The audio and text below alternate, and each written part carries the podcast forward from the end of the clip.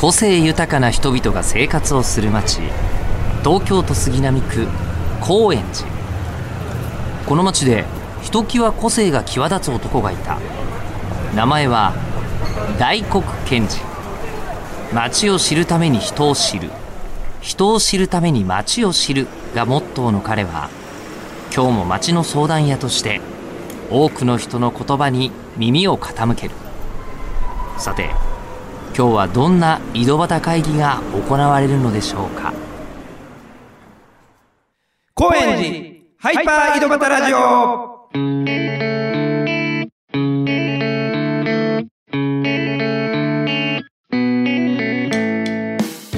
どうも皆さん明けましておめでとうございます。町の相談屋大黒賢治です。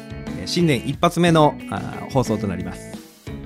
東京高円寺に住む人々を通して街の魅力を伝えているこの番組、新年一発目今回のゲストは高円寺を拠点に販売をしているパッタイの自転車の屋台ですね、えーちょっと詳しく後で聞いていきたいんですけど自転車パッタイ屋台屋さんのアドビーララウィー2の拓磨智弘さんです。パッタイっていうのはいわゆるタイの、えーと料理で、えータイでは屋台でもあのカオさん通りとかでは売ってるえー庶民的な料理だと思うんですけど日本でもまあタイ料理屋さん行ったら食べれるんで結構ねあの知ってる皆さん知ってる料理だと思いますが、えーそんな、えー料理を自転車でキッチンごと移動して、まあ、要はケータリングなんですけど、えー街中をこう流してるような、えー、とパタ屋さんになります。それではこの後アドビーララウィー2の拓磨智弘さん登場です。高円寺。ハイパー井戸端ラジオ。高円寺ハイパー井戸端ラジオ。今回のゲストは高円寺を拠点に活動しているパッタイの屋台。アドビーララウィー2の拓磨智弘さんです。よろしくお願いします、よろしくお願いします。えー、まずこのアドビーララウィー2っていうのがどんなお店なのかどんな活動なのかっていうことをさっきねあのドア玉で自転車っていうのもちょっとキーワードで話させてもらいましたけどちょっと拓磨さんの方から説明いただいていいでしょうか？まあ、パッタイの屋台、三輪の自転車に、後ろの方に屋台が、うん。の部分があって、まあ、はい。それを引き売りっていう形、引き売りっていう形なんですね。えーそうですね、営業許可は、まあ、昔のうん。おでんの屋台とか。はいはいはい。がおでんじゃなくてパッタイ、タイの焼きそばを売っている。それ引き売りっていう業態っていうそうですね。へはい。ー今は、新規は珍しい、あまりない業態になるかと思いまあー新しく登録する人は少ない業態なんですね確か、もう登録ができなくなっている。あえと聞いたことがありまーす。えー店名がアドビーララビー2ということですけどそもそもさアドビーララビーってどういう意味なんですか？えー、アドビーララビーは初代パッタイ屋が、ん。えーつけた名前なんですけど、えー一応パッタイの味のルーツがあって、えーコチャーンっていう、コチャーン、小さい島っていう意味なんですけど、へメジャーなコチャーンじゃないコチャーンって初代は言ってたんですけど、そこの、えーレストランの使用人の娘と息子の名前がアドウィーちゃんとんララウィーちゃん。うんで、アドウィーララウィー。その友達になったみたいなことなんですかね多分慕われてたんだと思うんですけど。で、なんか裁縫したら、もういなくなってたと言ってましたね。えーまあ、僕もそのルーツの味食べてないんで、行かなきゃなと思ってるんですけど。アドビーちゃんとララビーちゃん。で、2ってことなんですけど、この2はどういう意味なんでしょう？まあ、二代目で2ですね。あ2代目なんですね？はい。えっ、と、高円寺だと、まあ、基本自転車ですよね、高円寺では。そうですね。はい。うんどの辺に、あの、出店してますか？えっ、と、ちょっと今、まあこのご時世で、なかなか約束できる場所で定期的にっていうのは高円寺ではないんですけど、まあ高円寺だとあの割と北口のオリンピックの近辺、オリンピックって言うと、あの、ホームセンターホームセンターの、そうですね、はい、の近辺でやることが多いでしょうか。はい。うん。確実にいるのは、今毎週金曜日に中野セントラルパークの、えーランチ時にあ、それはキッチンカーの方で出してます。うんうんうん。あとはもう神出鬼没ですね、割と。そうですね。まあ本当は、えーお祭りというか、まあ高円寺でも、えー阿波踊りをはじめ、いろいろあるんですけど、まあそういうのに出すことに、まあ喜びを見出してたのがあるので、うん。はい。また、いろいろ収束したりしたら、きっと爆発的にそういうお祭りが増えてくると思うんで、うんまあそういう場所には、高円寺のお祭りには割といるっていう感じでしょうか。うんで、自転車でパッタイでっていうところのスタートは、初代から引き継いだっていう話なんですけど、初代はどういう理由でそうなったんでしたっけ？えー初代は、まあ、いわゆるバックパッカーみたいな感じで、うんうんまあ、世界を、えー各地旅をしていて、はい。その中で、まあ、タイが長めに滞在していたらしくて、うんうんうん。で、まあ、その本人の口にもあったのか、まあ、本当に安い値段で、路上で売っているものなので、タイでは。うんうんで、まあ、その旅が終わって日本に帰ってきて、えーパッタイやれるんじゃないかなって、おそらくひらめいたらしくて。うん。まあ、先に、あの、まあ、屋台っていう形態、自分で作るっていうのに、まあ、興味を持ってというか、うん。まず屋台を組んでから、パッタイっていう流れだと思います。多分、自転車でなんかやったやってみようみたいな感じで、で、そこからまあやりやすいのパッタイかなみたいな。でパッタイも結構まあ、パッタイだけ専門って珍しいし、でそもそもタイだと馴染んでるかもしれないですけど、日本の中で、急に自転車でパッタイのやつやってポツンと、で僕ね、あの、アンプカフェの向かいの公園にいたのを発見して、えそれでこう、声かける形で知り合ってたんですけど、相当異質ではあったっすよね。で まあどういう風に見てました？えー、もともとその初代パッタイ屋が、うん。僕出身が北海道なんですけど、うんうん。北海道の高校の同級生。あ、高校から同級生なんだ。でまあ僕も純粋にお客で、うん。まあ面白いな。で、まあ僕はお客として同級生っていうのもあって、はい。頻繁に行っていて、うん。で、まあ、2、3年経った時ぐらいに、あの、タイに移住するっていう、言い始めて、で、2代目を探しそうと思うんだっていううんことを言われてて、で、まあ僕と全く知らない人がついたら僕がこの店に来れなくなるっていう思いました。本人が。そんなに多分頻繁には行かなくなるなと思って、うん。ちょうどなん、まあ僕も仕事がそんなに安定していないというか、うん。まあフラフラしてるような時期だったんで、うん。ちょっとやってみようかなみたいな。最初すごい軽い気持ちでうんうんうん。行ったところ、そんな軽い気持ちでは継がせねえよみたいなあ 感じになった、なってから、まあ自分でも本気で考え始めて、あ。はい。うん、な、なんて言うんですかね。まあ僕水商売をやってる親の子なんですけど、まあはい水商売というか、そういう対面営業、うん。まあダイレクトにありがとうがもらえるうん。ような形はすごくいいなと思ってたんで、うん。まあだんだんその自分の決意も固まってというか、うん。で継ぐ流れになりました。で、突然じゃないですか、結構自転車でパッタイ屋さんだと、店舗の人以上に、やっぱその、直接感がすごい強いじゃないですか。やっぱり路上ですし、なんか生身のこう、うん自分でうん。人と向き合うような感覚だと思うんですけど、うん。どうですか、その、いや、まあ面白いのは、あの、まあパッタイ、意外と、まああの、タイ料理の中でも辛くない料理で、はい。で、まあ小さいお子さん連れの、あの、ママさんとか、まあ家族でとか来てくれて、で、まあ子供って、やっぱり、あの、ダイレクトなんで、感情が。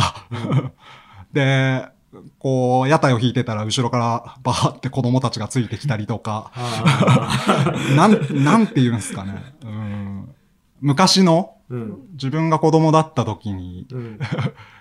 キャッキャ言ってたような、なんか焼き芋屋さんとか、うん、なんかやっぱり街を豊かにするというか、うん。まあ面白い存在だなって思ってはいて、いや、面白い存在ですよね。キャラクター、街のキャラクターとして、こう、あの、登場してくる感じ、登場人物っていう感じの、うんやっぱ高円寺の街の景色の中に、こう、すごく馴染むし、なんか、やっぱ、あ、この街やっぱ面白いなっていうあの、外から見てもそう思うし、中の人も誇りの一つになっているような気がするんですよね。自転車のパッタ屋さんいいんだぜ、高円寺みたいなところはやっぱあるかなと僕も感じてます。で、まあそんなこと考えて始める、話聞いてると、へえ、そうなんですかって感じですけど、なかなかそこにこう舵切れないと思うんですよ。で、やっぱお客さんは、たくまさんってどんな人なんだろうなっていうのを気になるかなと思って、ちょっと、普段どんなこと考えてるのかとか、どんなことしてる人なのか、みたいなのちょっとえー、知れる範囲で教えてもらえたらなと思うんですけど。まあもともとその北海道から上京してきたのが、えっ、と、映画の学校うん。に、まあ僕自主映画をやっていて、はい。まあそれでしばらく、まあ活動はしていたんですけど、うんうん。まあちょっと壁にぶつぶつかってというか、うんそれがほんとちょうど、あの、パッタイヤを引き継ぐぐらいのタイミングうんうん。だったんはい。ですけど、うんうんうんううんん、映画をやってた人なんですね。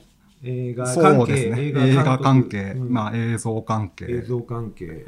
で、えっと、引き継いだ後、まあ、本人が特に、その、タイとかパッタイに、特別ななんか思い入れがあるっていうわけでもないでしょ僕、えっ、と、初代パッタイヤについては、まあ、タイに思い入れはおそらくうん。僕よりはあると思います。うん僕は、えっ、と、魅力を感じたのは、まあ、突然何もないところにうん屋台が現れて、うん。で、跡形もなくまた消えていく感じっていうか、その幻みたいな、うんうん その場を変容させるっていうか、その屋台、存在自体で、それがすごい面白いなって思って、うん。うん。まあ今はあの、さすがに自転車の屋台だけだと数をさばけないっていうのもあって、はい。まあキッチンカーを作ったりとかはいはいはい。して、今2台をまあ一人で回してる状態なんですけど、うん。うん、それでも、その、まあキッチンカーの方がもちろんいろいろ営業的にはやりやすいうん。だとか、まあ活動の範囲も広いんで、うん。そうなんですけど、自転車の屋台はどうにかキープしたいなって思ってます。やっぱりその根本的な最初に面白いと思った街の景色を変容させる要素ですよね。そうですね。まあ、あとやっぱりコンパクトなんで、もう入っていけないような路地も行けるし、機能的でもあるわけですね。それもありますね。まあ、ただ実際、あの、まあ、100キロ超えてると思うんですけど、あ、もう自転車自体が 100kg。自転車屋台って言ってるけど、自転車はほぼ漕ぐことはないんで、ああ、押してるみたいな。引っ張ってる。引っ張ってる。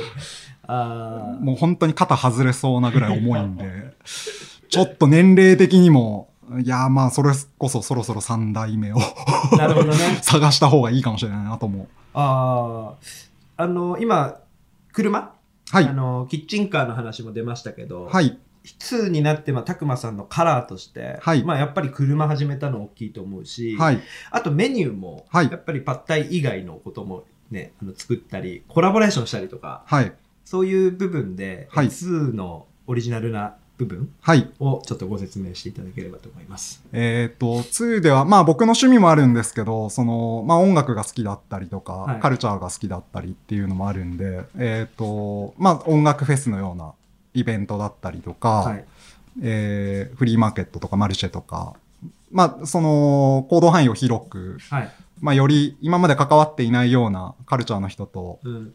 一緒の場を共有できるっていううんのが、車の方は、まああったりもします。うん。で、まあメニューも、その、自転車の屋台だと、やっぱりもう、雨風そのまま受けるけど、まあ車だったら、うん。いろいろ、まあメニューも、えーパッタイ以外にガパオライスとか、うん。トムヤムクンとかはいはい。も出したりしてます。幅も広くなってきているはいということですね。はい。というわけで、まだ、えー、まず今回はね、あの、どんなお店なんですかっていうのをメインに聞いていきました。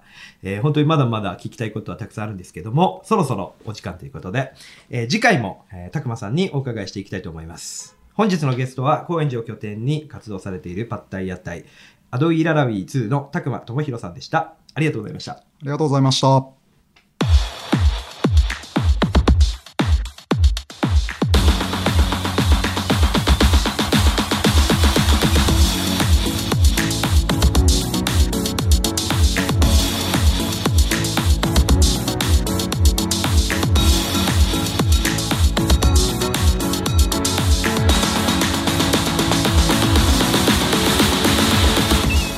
れではエンディングです。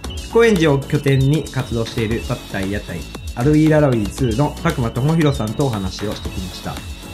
えー、まあ僕は初代から本当にあのー面白さを感じてこっちからなんかどういうことなんですかって聞きに行ってでその後拓磨さんともあのいろんなねあのお話を聞かせてもらってたんですけども改めて聞くとやっぱり独特だよなと思うんですよね。このニュートラルな耳でもう一回聞き直すようなインタビューだったので。なのでこうぜひ、えーケータリングの車になってより活動は、えープロフェッショナルというか一般的になってきてるんですけどやっぱり自転車のこの魅力っていうのをぜひあの聞いて興味持った方は Twitter とかも多分やってると思うんであの追っかけて、えー見に来て体感して食べてもらえたらなおこのあのラジオの内容が伝わるのかなと思いました、えー、たくまさんのお店パッタイ屋台アドウィーララウィー2はインターネットで高円寺パッタイ屋台で検索してください、えーそれではここまでのお相手は町の相談や大黒賢治でした。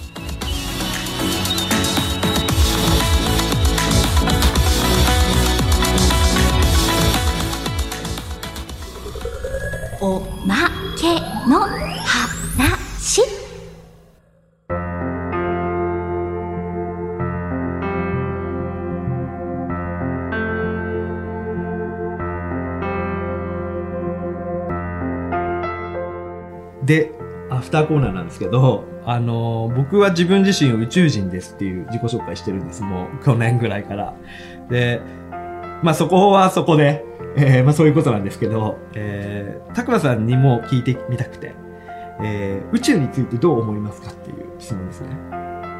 はい、うん、まあ僕も宇宙人です。お、出ました？うん。